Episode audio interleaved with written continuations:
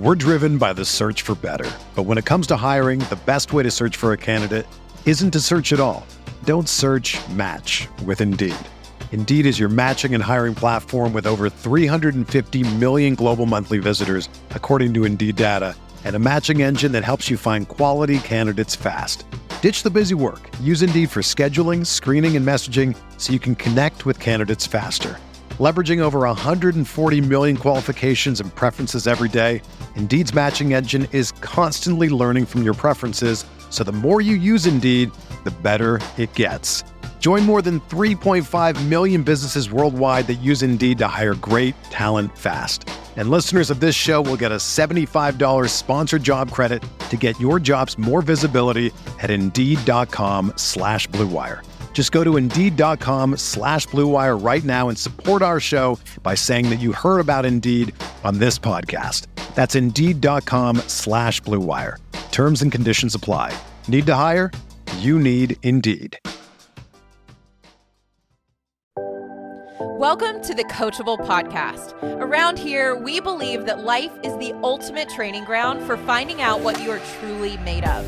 I'm your host, Tori Gordon, high performance coach and breathwork facilitator. And each week, I share intimate conversations and inspirational stories from some of the world's most successful people. It's time to stop standing on the sidelines of your life and get your head and your heart back in the game. So take a seat, grab a pen, because you're going to want to take notes as I pull back the curtain on the tools, resources, and inspiration that you need to unlock your inner champion.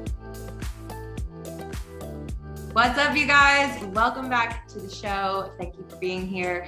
I'm here along with my co-host at this point. She's been showing up basically every week. Jessica Haley. She brings all the sunshine and smiles and uh, good vibes. And we're also joined by Omid Sabet. Super excited to have you, Omid, and to jump into this conversation. Omid is the founder and president of Positive Movement Foundation, as well as the managing partner of Five Marketing and Management out there in San Diego, living it up. And um, we wanted to have you on the show to like talk about all the things that you're up to, but also you've got a specific expertise and perspective and outlook that I'm I'm super excited to get to know more about when it comes to just auditing your business, auditing your life, and understanding really what's working, what's not working, so that we can live and work at optimal states and peak performance. But before we get into all that, I just want to say thanks for being here and uh, welcome to the show. Thanks. I'm excited to be here. Thanks for having me. so Owen's been a dear friend of mine for about a decade, and I've watched all of the beautiful things that he has built uh, all the thoughts that he's turned to things, all of the impact that he has made. And I'm really, really excited about this conversation. When I first met Omid about a decade ago, we had been doing a lot of this, a lot of the same personal development. The language that we used was very similar in a lot of ways. But what I appreciate about Omid, and I have appreciated this about him since the day I met him, is that he holds me to a certain standard and he holds me accountable and he is one of the best mirrors that I've ever had to show me my blind spots and to just be very real and not let me play small. So I know that this conversation is going to be a really really fun conversation with his background of, you know, coaching and consulting and doing a lot of beautiful things with helping be a catalyst for transformation for people, but also what he's gone and done in business is is really um, incredible and I'm so excited to kind of dive in deeper to those processes and those different tangible things that we can all take away and, and really apply. So Omid, so stoked, my friend, so stoked. Let's go. I just got a shout out. I mean, any guy that has a a t-shirt in the back that says "Be a good human" is like that's how I know we have the right guy on the show because this is this is what we're all trying to learn how to be better versions of ourselves and i think that's one of the things from what i've heard like you do really well is is bring that out by creating processes and systems for us to, to follow, whether that's in our business or in our life. And one place I just want to get started with you because I know as a founder, as a managing partner, as somebody who's been both in corporate and entertainment and in the nonprofit sector, you've seen a lot, you've done a lot. And as Jess mentioned, you've, you've taken thoughts and you've turned them into things and you help other businesses and, and business owners do that too one thing that you do around consulting is going into organizations and helping them to find out what their blind spots are, identify what's not working, and create processes to fix that, to adapt that. Before that, I just want to talk about the culture that we create in our businesses, in our lives, in our communities. What do you define as culture as it pertains to corporate culture or uh, the culture within our organizations? Like, what does culture mean to you? Yeah, fantastic question. So, I think everyone's got a different interpretation. For me, is company culture inspires workers to achieve their best. So, you know, as a one-liner, that's simply it. That like when people step in, they're stepping into their excellence, they're bringing their best, they're motivated, they're inspired. That's culture. How you want to micro de- define that is up to you. Mm-hmm. But high level, that's how I see it: is that you're creating inspiration, motivation, excitement, joy, and really healthy, a hmm. healthy environment, safe environment. I can keep going and going, but we'll stop there. Well, yeah, I think we've all been probably in an experience or worked for a company that had good culture and probably not so good culture. I know personally I have. I think back on my corporate experience, my first job out of college, and the culture at that organization was far different than some of the other companies that I've worked for. And then the, the culture that I try to create here at Coachable in my own life. One thing I've heard, and I really like this definition, is that if you ask founders, if you ask the president or the CEO of a company what their culture is like, they might say one thing. But I'm sure that you found this. Like if you ask their employees and people that work for them, they might explain it or describe it completely differently. And from the employee's side, I like to think about it as the culture is how it feels to work for you or the culture of your friends, the culture of your relationships. How does it feel to be your friend? That's the culture that you're creating. and with that, like kind of lens around it, I think it gives us an opportunity for self reflection of like, what is the culture that I am creating or the environment that I'm creating in my business and in my life? And how are the people that come into my environment experiencing it? What is your take on that? Yeah, I think you put it really well. I would add to that that as an employee, you want to feel valued and you want to feel like uh, you know you're bringing something to the table. Uh, and I'll back up for a second and say, certainly, I haven't always been a great leader, right? Like there's been times that I wasn't great at what I do or created a great company culture. I think as we grow, if we're not willing to look at those things and make those pivots and changes, then we'll stay the same. And I've certainly done that and I continue to do that in my businesses is to be able to go back and say, all right, where am I today versus where I was? Have we stopped evolving? Are we continuing to evolve or do we need to go back to the conversation or the um, pen and paper. So it's not something that, you know, there's certainly plenty of great company cultures that become toxic over time, right? Mm-hmm. We see it all the time. The money, you know, their culture is kind of built around money and the things that they're giving their employees in terms of perks. And then once those things go away, if there's no true value and connection, when the money goes away, the company culture goes away. So being aware of those things is really important. Uh, and also knowing that where we are today isn't necessarily where we get to be tomorrow. Mm-hmm. We can always excel and exceed as long as we're willing to look within. Yeah. I think that's the key. I think a lot of times, like we we start a company and start a, a project that we're working on with an intention or vision, and we have an idea of what our values are and how we want to run and operate that project or that company. But sometimes we get off track, right? I, I worked for a company once and I was like the welcoming committee. Everybody, like, when we hire new people, I was the one that onboarded you. I talked about all the company values and why you just made the best decision of your life to say yes to this company. And what I found as in that role was a lot of times I was talking about our values and you would see them plastered on like in the office and that kind of thing. But so often the policies and the way things ran actually weren't reflective of what we said we were really about. I, I, imagine that might be somewhere that you come in or an area in which somebody might say, Hey, there's a discrepancy here. There's a gap between what our people are experiencing and what we say we want to create. can Omid, can you come in and help us? Like, can you talk about some of the reasons? Like, what is that framework that you use when you go into an organization and try to help them? Yeah, I, I love to not go in with a specific framework because then I'm I'm kind of uh, bowling alley rails limited to what I'm going in to create. I need to go in open to be able to listen, be able to assess, truly understand. Uh, and that just doesn't come from talking to the leader. Because again, the leader could have a different perception of what's working or not. Conversations can initiate in a couple ways. One is typically a breakdown, right? There's something that's happened, there's an employee revolt, or something that can't be ignored, right? It's kind of like if you break your arm, there's an emergency. You got to take care of it, right? The pain, the pain is the motivator. That's right. Other elements, which is very rare, is like, okay, we realize we've gotten to where we are today, and it's going to take something different to get us to the next stage. And that difference might need to be an outside perspective because it's could be something that we can't see ourselves.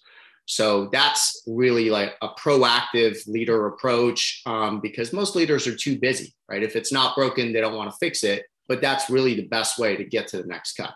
If I'm a huge analogy person, so if if I'm working out at the gym and I see like I've plateaued, right, it might be time to either change trainers or get a trainer or change my habits. And so it applies in the same way when it comes to business. Yeah, it's like that idea of like what got us here is it going to take us there right um, approach and i think that that's a really good way to see it it's like this proactive approach like you can choose to seek out mentorship or, or consultants or an, another way of adapting and thinking about the next stage or you can do it from a reactive space where it's like something's broken down it's like if you don't get your oil changed in your car and you wait until your car is breaking down to go do it, you could have had so much more efficiency. You could have so much more prolonged like life in that than if you had like if you'd taken the proactive approach. But I think in my experience as a business owner over the last couple years, one of the things I realized I've had to balance is working in my business as opposed to working on my business. Um, because for me when i'm working in my business my head's down i'm focused on what's just like the day to day what's the next thing i have to do. Whereas working on it allows me to zoom out and see about the bigger picture. Are we still moving in the same direction like we intended? Are we are we doing the things that we talk about doing and working on that next stage and the next level as opposed to just where we're at and kind of had your head down and you don't look up or breathe when you do, you finally look around, you're like, oh shoot, like this isn't where we want to be. 100%. Yeah, I, I, think to add to that, I think there's this perception that getting support or coaching is kind of a weakness, right? And, you know, I always go to Kobe Bryant and Michael Jordan had coaches. They had shooting coaches, they had drill coaches, they had weightlifting coaches. No one's a better basketball player than Jordan or Kobe. There is no coach that's better than them. However, that coach provides outside perspective and feedback that they're not able to see from where they stand. Mm-hmm. And so they're able to continue to grow from that outside perspective. And so when it comes to leaderships in their companies, I'm not going to co- go in and be better at making money in their business than they are. That is what they're good at. That is what they're they've done. That is who they be. It's simply focusing in on an area that they need support in that they may have not been able to provide attention to. Mm-hmm. That's it. And, and I think you hit the nail on the head. It's we can't see the picture when we're in the frame.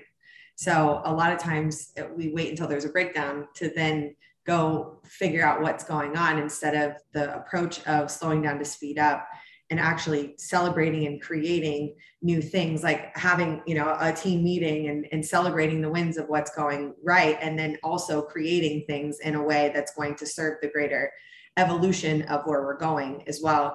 But i it takes for for me hearing this like from the outside you know kind of putting myself in the shoes of being in leadership roles then being in consulting roles being in roles where i'm going in and actually helping certain people be in the right roles because they're they're hired for the wrong thing. Like they're not in the right role like at all. And i'm watching them like their like soul shrivel up because they're uh, being asked to do things that are not serving them.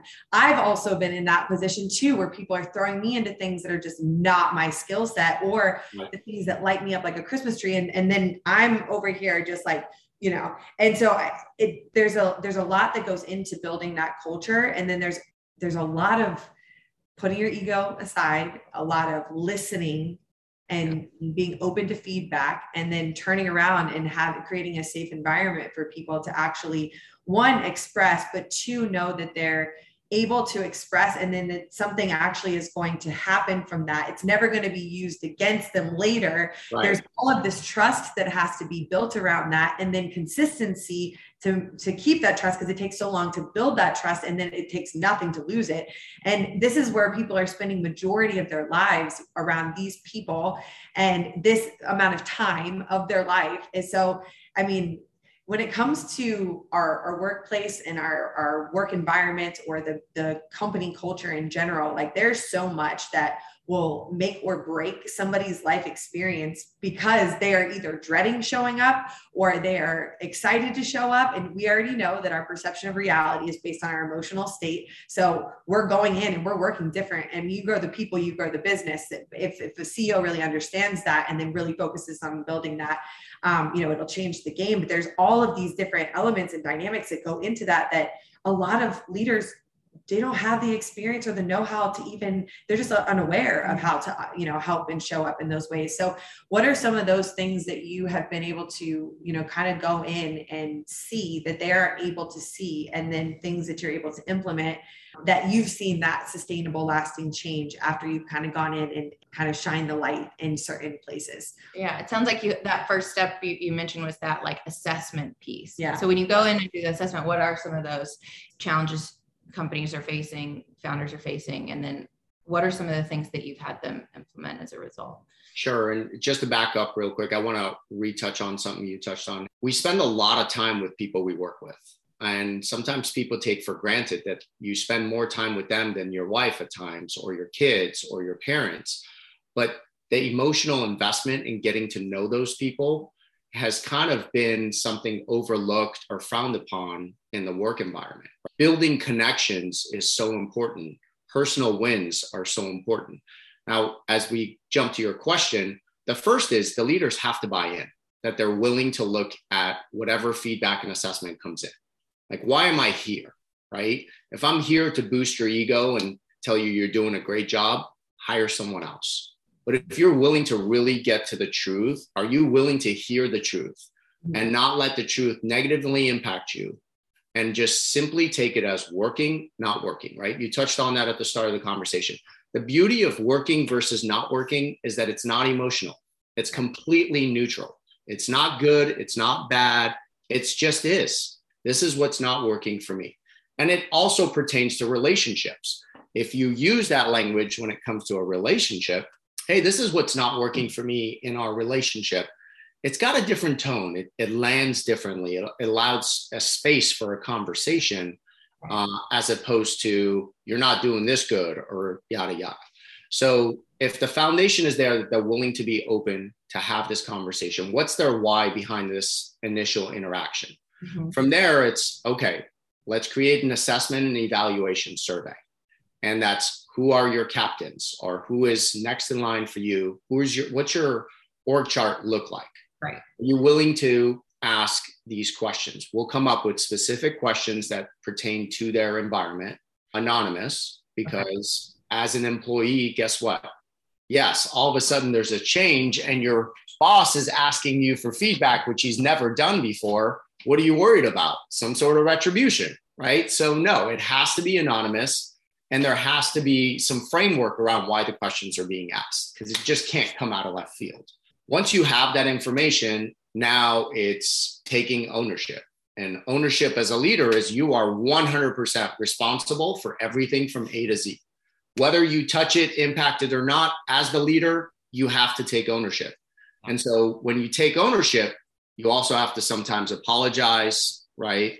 And, you know, take responsibility, whether it's with an individual employee, with the overall company, whatever it may be. And again, if the leader has not bought into that from the beginning that's going to be very hard for them to do at that point, right? Because those conversations are what? Uncomfortable. Mm-hmm. And, but we have to be willing. What's your why?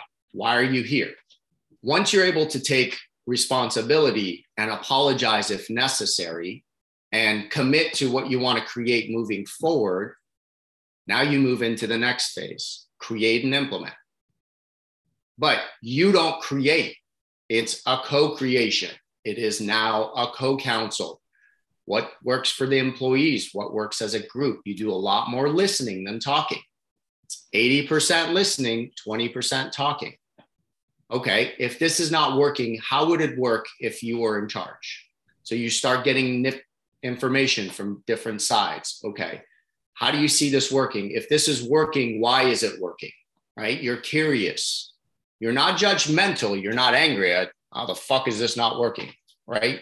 That's a different context of if it worked, what would it look like?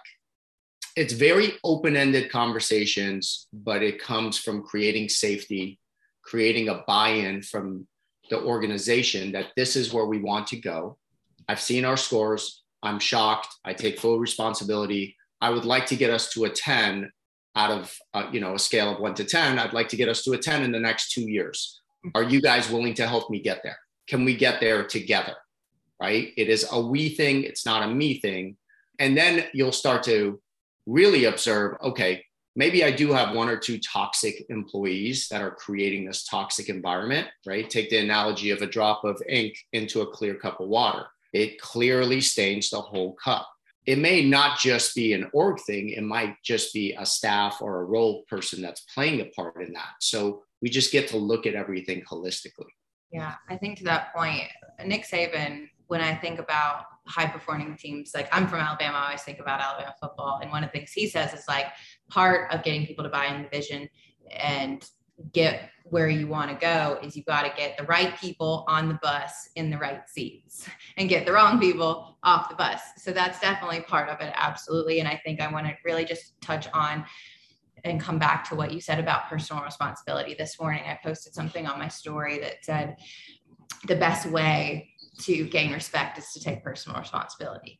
Uh, like if you want to be respected as a leader, as a human being, be willing to take responsibility because we live in a culture so often where we're just looking for somebody else to blame yes. and somebody else and all the reasons and excuses for why we are in the position that we're in or why things aren't going the way we want or why we didn't hit our quota or why you know our bottom line is what it is and that is in my opinion like that's the easy route that allows for you to never have to change 100% and do anything differently 100% and blame versus responsibility is actually a segment that I have a conversation about a lot um, with leaders, right? Because blame is so easy. The moment you blame, you have zero responsibility. It is not your fault.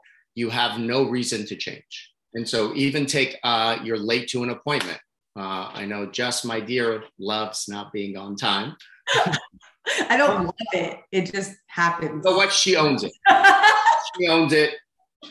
Thank you for your patience. I'm here. But some people, you know, blame the traffic the moment they walk in the room. Oh my God, there was so much traffic. I couldn't find parking, right? As opposed to taking ownership of, hey, you could have left 15 minutes earlier, right? That's res- apologies. I'm late to the meeting. Sorry for not respecting your times. I'm here now. Is it okay if we proceed forward? That's responsibility, right?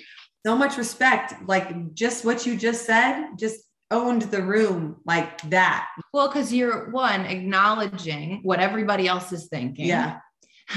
and two, you are recognize like recognizing the value of the time and the space that you're in with people. And I think the best apology though is changed behavior. Yeah. so yeah. what can't happen, whether it's in friendships, in business, whatever, is is leaders coming in and saying, I'm going to take responsibility and I'm going to say this is on me and things are going to change. And then nothing changes. Right. No, 100%. I mean, responsibility by my definition is taking ownership and willing to make committed change. Right. right. You know, what you can expect from me moving forward is I will be on time. And that doesn't mean that accidents don't happen, right? We're human beings. People are people, things happen. But we also create habits and people create perceptions of us based on our habits and how we show up. So, yes, if a leader, for example, has been a dick for five years and comes in and says, hey, beginning tomorrow, expect a change in my behavior, it's going to take time before the employees actually buy in and believe it. So just because you say it doesn't mean that immediately five years of who you've been has been wiped off their memory. That's the other part that people get to accept is that yes, you can take ownership, but until you actually show that you're changing and that the habits are being changed, people may not trust you. I mean that that whole idea of trust is so it's the foundational piece of whether or not people will buy in. If I don't trust my leader, then I have to protect myself. I have to look out for my best interest because I don't believe the person that's in the driver's seat will. And so now it everything's a competition. Now everything it's I'm looking out for me, not for the for the team, not for the greater good. And that creates this dynamic within organizations and relationships friend groups, whatever, where it's like now you've got people in the corner that have alliances and you got these people talking about this and you've got uh, other people that aren't showing up in their highest light and version of themselves because they don't feel safe. Uh, they don't feel protected. They don't feel like their voice matters or that they're valued in that way. And so trust is, is so critical. I worked as a consultant for a law firm. First year i was in business for myself they had been a corporate client for a while, and then they hired me uh, to come in and work with their with their high performance, their high potentials that they were were on partner track. And what they wanted me to do was they had this prototype, this ver- this this high performing associate, and they were like, "Can you make everyone like her?" right? Uh, can can you just duplicate what she does, which is the way she works, how much she's willing to work. Can you duplicate that? And one of the things in that conversation, I was sitting with the managing partner and I was sitting with this uh, this associate who they wanted me to sort of uh, help replicate uh, in the culture and the people that they were wanting me to work with. And I asked them this question. I said, "Okay, how are your associate uh, associates evaluated on their performance? How often, and what does that look like?" I, I, kind of said it to both of them. And then I looked at the managing partner and he looks at, at, at, the associate and he was like, I want you to tell to answer that question. And she's like, I want you to answer that question because they had completely different answers. So different. It was crazy. And in that moment, we all just got to see like there is a huge gap in communication and understanding of what's expected of me. And if I don't know what's expected of me and how to succeed in within this organization, and you have an idea of what it looks like for me to succeed, and I don't even know what that looks like, we are set up for failure. 100%. It was just such this eye opening um, moment and conversation of like, that's where we have to start today is what does success look like? And is everyone even on board and enrolled in that definition and version? Does everyone understand what's expected and how they're being evaluated so that we're all playing the same game? Have yeah. you found that that like happens uh, as well? And if so, like what, how do you ensure? Because you think that's like obvious. You would think, okay, everybody knows what's expected and what, how how we're going to be you know evaluated but it didn't seem like that was the case. Yeah and I, I can talk about myself and the early years in my own organization and the the lens that i saw everything through was if i can do it you can do it too no fucking excuses right? So think about how warm that is not mm-hmm. at all right? So like if you're not perfect or you're not meeting my standards you're not doing your job and it, it, was such a simple lens to look at things through that it took me time to grow and really realize that, holy shit, like people have different skill sets, people have different capabilities, uh, and they could be doing the best that they can in that moment. And so when I really learned that and pivoted from looking for people who mimic me in perfection to what is excellence for them and how do I create excellence from them right? It completely changed the whole perspective and narrative because excellence from you could be bringing creativity to the to the table or creating fun around the office that I may not be able to do. I'm now very clear on what my skill sets are, right? Mm-hmm. I know the difference between me and Jess when we walk into a room. Jess is so much fun and joy. Like that is part of her skill set that I will never have, no matter how much I go through X, Y, and Z training. I can elevate it, right? But that's just something that comes to her so naturally and she's so gifted at it. And so being able to realize what are people's skill sets, set them up for success based on those skill sets. It's a it's a leadership responsibility. I think in relationships we just expect people to be just like us and deal with things just like we would. I mean, this, uh, our maps of the world are so different, all based on our life experience, our training professionally, all of the things we've gone through, the way that we were raised.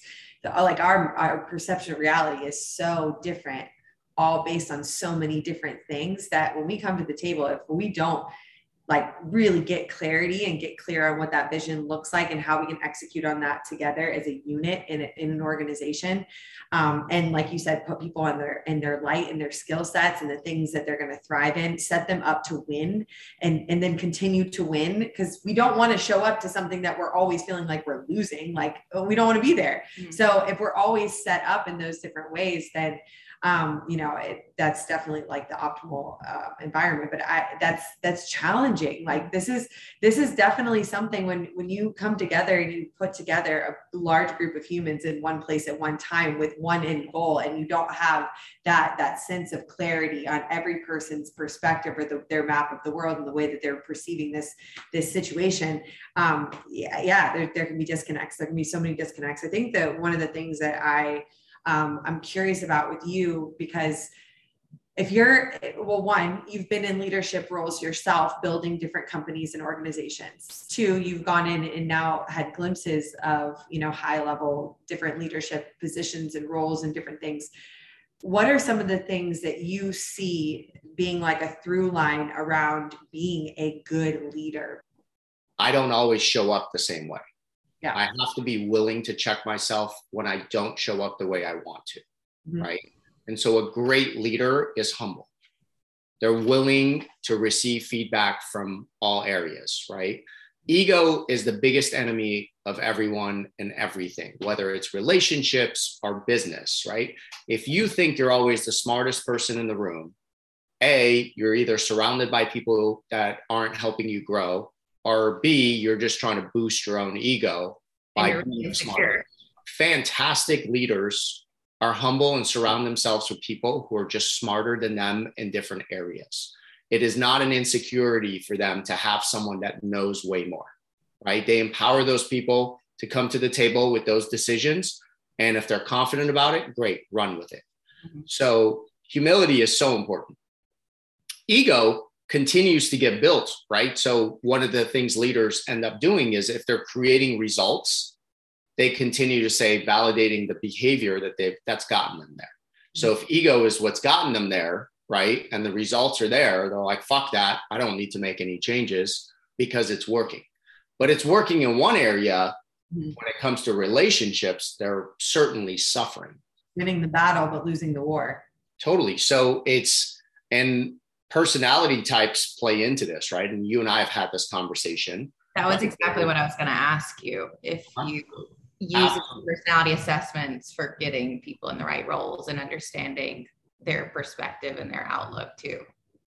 Yeah, I, I mean, certainly there's certain stereotypes that are that exist right off the bat before I encounter a leader, right?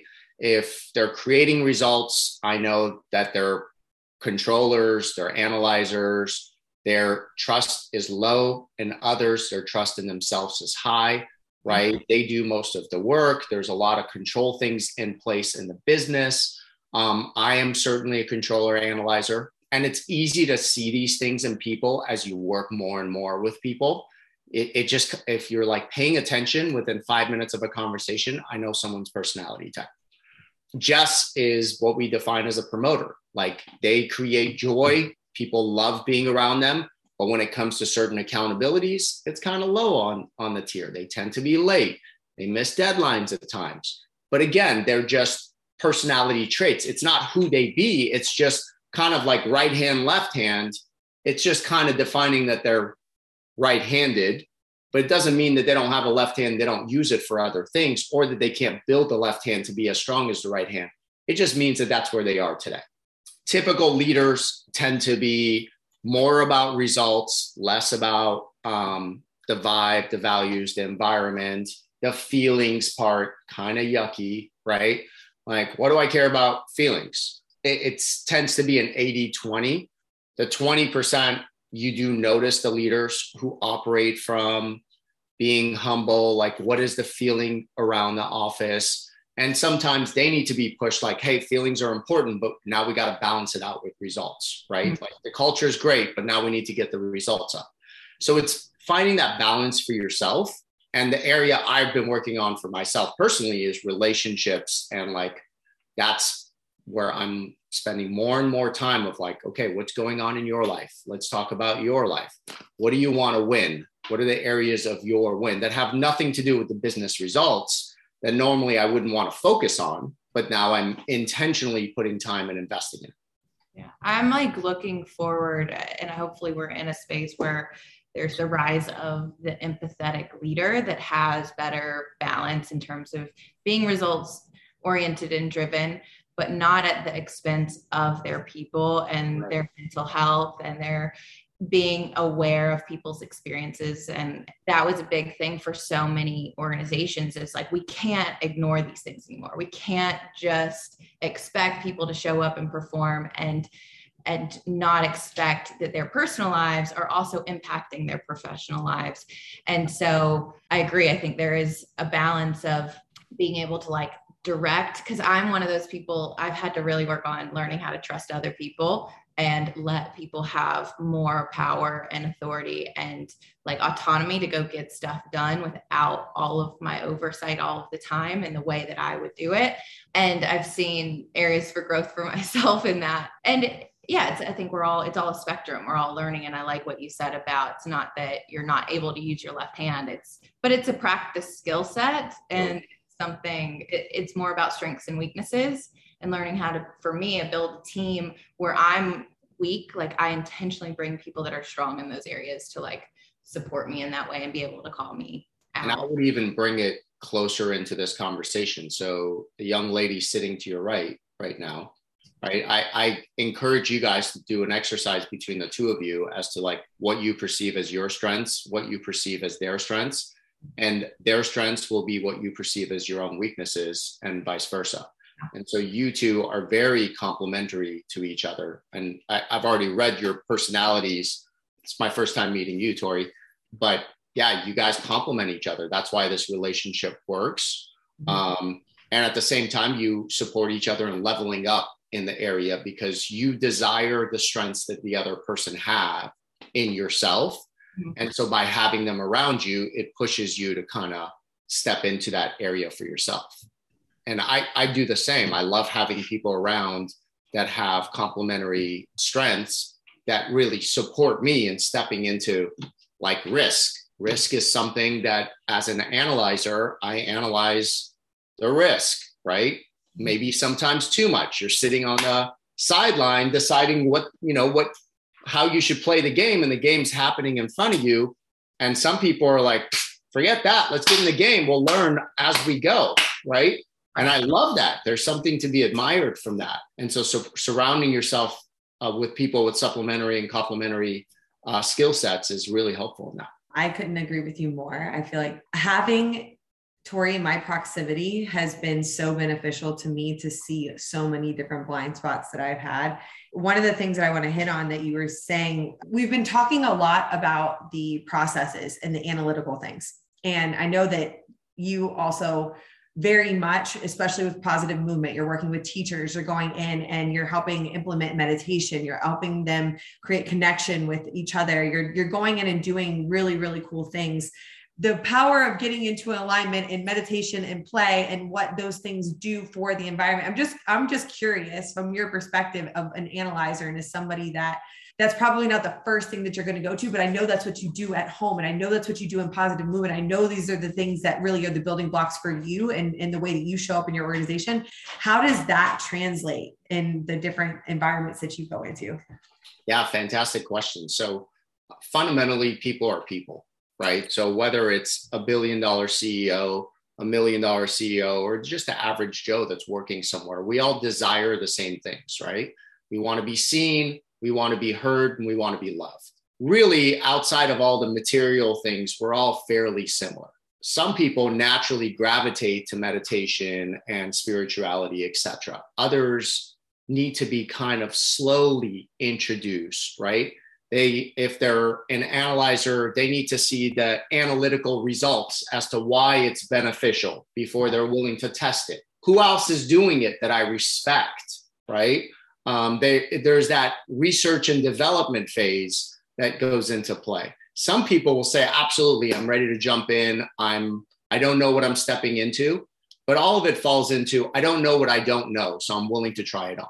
I've gone through that phase. I think we've all gone through it with different things in our lives where we had no idea what we were walking into and it ended up being the greatest thing ever. And so we just have to be curious and open and so it's just a conversation of like, you know, on a scale of one to 10, have you ever done a meditation? What's your perception of meditation? Why do you think people meditate? Right. Um, and so it's understanding their perspective and then slowly shifting it to what's possible if they do. What if you had 10% less stress? What if I told you you could have 20% less stress? What would you do? Oh, I'd be willing to do anything. Right. So now the conversation is okay, would you be willing to try this for a couple days? Yes. Okay. Because you just they bought into what what the reason is and the why is, and now you're able to implement it. I yeah, love I probably wouldn't run into the room and say, "This is what we're going to do," right? My energy is certainly not going to be yours, so I, I couldn't even like excite them into that. Mm-hmm. Um, I take a different strategy. I ask, like, what would it look like if you had X, Y, and Z? It's a form of sales, right? It's a form of selling them on an idea or a practice that's going to benefit them that they don't know anything about or might not be open to. And one, in surveying or asking those questions, one, you're going to see if somebody has a growth mindset or a fixed mindset. Are they willing to try something new? Are they coachable? Are they, or do they think they have it figured out and it's work what's they're doing is working for them, or they don't have interest in doing anything differently, right? For me, I'm always trying to gauge is someone willing to do something differently, especially if what they're doing isn't working? and if what they're doing isn't working and you're unwilling to try something new, then you, that is, my friend, is like nothing's going to change, right? Available. You're not available. And there's absolutely no reason in us like continuing this this relationship or dynamic or whatever because you can lead a horse to water, but you can't make them drink, kind of thing. Um, but I love that idea of leading with what's important to that person, yeah. which might be, and speaking to the pain of what would your life be like? What would be available to you if you were this, you know, 10% less stressed? And how would you show up? What would you be able to accomplish? Who would you, what would you be able to experience if that wasn't how you woke up feeling every day. And and really when it comes to like meditation and all of that in, in a company or corporate environment i think what we're really talking about is is developing self-awareness which is mindfulness in general. And it is self-awareness is the number one key indicator of success period. Um, and totally. so that's really what you're doing. And i think that's so so so needed. And even i think it's easy in the personal development space in the world that we live in to think everybody is has that level of self-awareness and the truth is not everyone does. And there's still so many organizations so many people who need processes systems programs in place to invite people into those experiences that they've never had before. Because unfortunately not we're not getting taught this in our homes you know or in school. A lot of times the fact that you're doing that is incredible yeah, and, I think to add on to that, the, the other thing that's important is, you know, if I'm working with someone who's results driven, I set them up to win. Mm-hmm. So I'm not going to ask you to do 10 minutes of meditation every day if you've never done meditation. Yeah. Hey, can we start with one minute a day for the next five days? Are you willing to carve out one minute? Right. So, like, it's building momentum, it's building confidence, is seeing a result that, okay, like I can stay quiet and silent for one minute. Don't even have anything else. Just close your eyes, just be, right? And so it's finding out how to create momentum around these things with individuals and what works for them. Because the idea of meditation right off the bat, what do people think? Like, you know, they think of a Buddhist, a Buddhist monk sitting there in the forest for an hour or two. Well, really, that's not where you start. It's like lifting weights. You and I don't go to the gym and right off the bat lift 100 pound weights. Mm-hmm. We start somewhere, and people forget that your brain is the same. It is a muscle. It takes practice to create these habits that create the space and the silence in your mind that comes with meditation to be able to observe and absorb without needing to respond and react but the willingness needs to be there because it doesn't matter if it's one minute 30 seconds etc if you feel any element of force forget about it right? Like the idea of being forced to meditate for one minute is the complete opposite of what meditation is supposed to be. If you could get leaders to do one thing differently to, to, to or to implement to try one thing within their organization within their own life like to see better results is there anything that you what would what would that one thing be? I, I would say you you know feedback being available to receive feedback um, because all the rest falls into that same process because if you're willing to receive feedback then you're willing to make changes because you receive the feedback. So everything else kind of rolls out from that. Feedback is tough. None of us like to be, you know, carved in some way unless we're open to feedback. And being open to feedback could be conscious and like, all right, on Fridays is when my doors open for people to come in and provide feedback, right? It's very intentional. Or once a month, is when I'm open for feedback and you set yourself in the state of mind of, all right, I'm listening for what's not working from their perspective so that I can grow and be a better leader. It's all a game, right? It's creating a game that sets you up for success. I love that you said making it intentional because it allows you get into the mindset and the frame of being able to receive. Because i think a lot of times if we are we do take feedback or we ask for feedback um, or someone gives it to us we're not in the mindset of intentionally taking that like knowing that this isn't personal. This is just information. This is just something that i can learn from and grow from. And sometimes in the moment where when someone's giving us feedback we we like get all defensive or we take it super personally and we get hurt or and then we act out in all these different ways. So i love that you said just like put yourself in the mode once a week or once a month or whatever to intentionally like welcome that and with that like hopefully have that frame of reference that this is just an, a learning and growing opportunity. Because if we're not doing that ultimately like i think we're just missing out on so much opportunity for for for growth um personally yeah there's, there's certainly a time and place for everything right? Like and creating that time and space so that people know there's an opportunity right also can take the tension and stress away from a possible altercation mm-hmm. because they know they will have a chance to provide you feedback at some point right? And so that that plays a part as well um, I mean, can you just share briefly? I walk around the streets of the world wearing your uh, Be a Good Human bracelets. They're my favorite things ever. And I just want to share briefly what Positive Movement is up to. Uh, if you could just tell everybody really quick. Yeah, sure. So, Positive Movement Foundation is a nonprofit we started here in San Diego, and our focus is serving at risk and underserved children and youth. Um, so we started last year with a middle school here in San Diego that has one of the highest homeless populations here in, in the district. And so we've been very conscious about how do we provide resources outside of just, so it's a two year commitment minimum to the school. It's not a here you go, see you later type of thing. It's like, how do we build culture over time? How do we create trust? How do we build their confidence, teach them things over time, as opposed to a quick band aid, see you later, make ourselves feel good, right? Uh, it's tougher conversations when you really get to know people and what's working and what's not working. So, Bell Middle School, we're in our second year uh, this year. We're going to add two more schools this year. Uh, and we really focus on things that aren't being taught. So uh, mindfulness, meditation. Um, we're going to have after school clubs. Uh, it's all being constructed. And this is the beauty of like the feedback loop, right? So we went in thinking we wanted to do certain things. And we realized that we actually needed the feedback of the teachers as well as to like, hey, what we what should we do? And so that was humbling for us to be like, okay, the ship's moving this way. Now we need to pivot because this is what they see. They're the feet on the ground. Uh, and it's been really, really cool.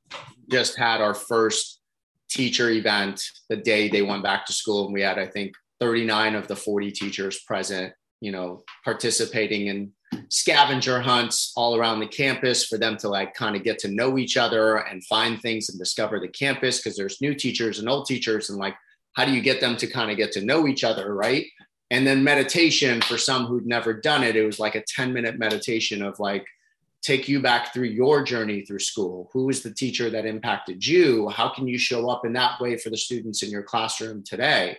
And really having them feel the emotions and the feels that came up with like being seen or that teacher that made you feel special or, you know, so on and so forth. So, like, seeing them transform from the beginning of three hour process to the end. And then they got to each they each got a $500 shopping wish list for their classrooms at the end of that to like we'll buy whatever you guys want so long as it's valuable and adds value to the students for your classrooms and so on and so forth. So it's it's really cool to know what we can do. And we created the organization. I've got a phenomenal board. Everyone's none of us are paid. It's 100% goes to the cause you know, there is no board salaries, there is no salaries at all. It was how do we make immediate change, make a difference without having to go through red tape?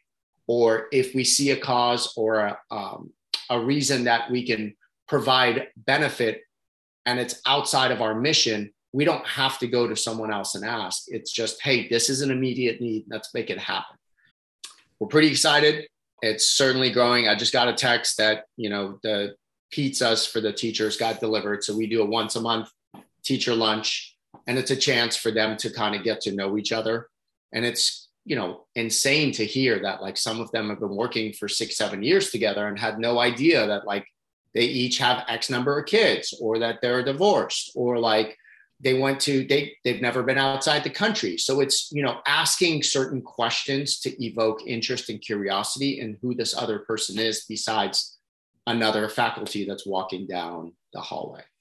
That's incredible. My friend, I just want to acknowledge you for a second because uh, the, the amount of time and energy that you put into this project, I get to see it from afar and I've watched it from afar, not actually knowing that you guys aren't getting paid a penny on this. I see the the team of people you rally to go into these different things and what you're doing consistently, you know, just by watching your social media. So I can't even imagine what's going on behind the scenes that's not on social that you're doing. So thank you for making that impact on this planet. And you don't even know the ripple effect. And that's what's so beautiful about this is that you could support one of those teachers to actually sit and, and think to themselves, how were they seen and loved and supported and all of those things by their favorite teacher growing up, then put them in that frame to show up in that way for those students. And that student could have been one that would not have you know lived past another week if they hadn't had that love and support from that that person or they wouldn't have gone and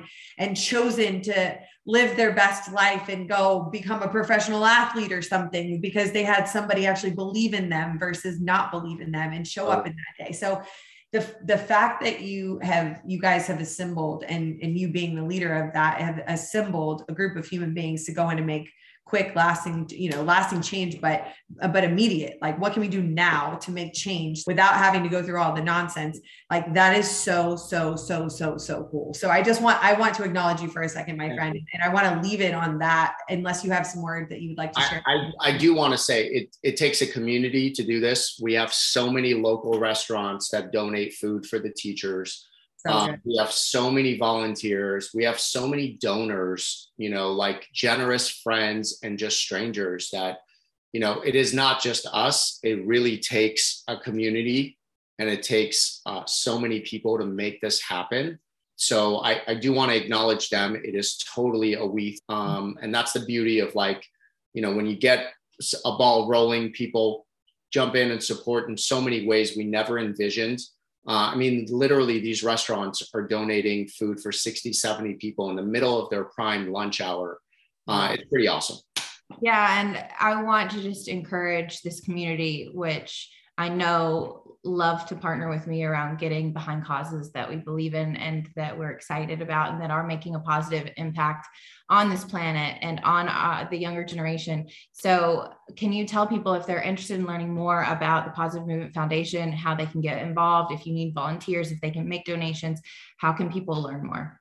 Absolutely. So, our website is thepositivemovement.org and we're currently San Diego based. The long term vision is to be able to take our processes into other cities and states and have the local uh, community kind of implement them.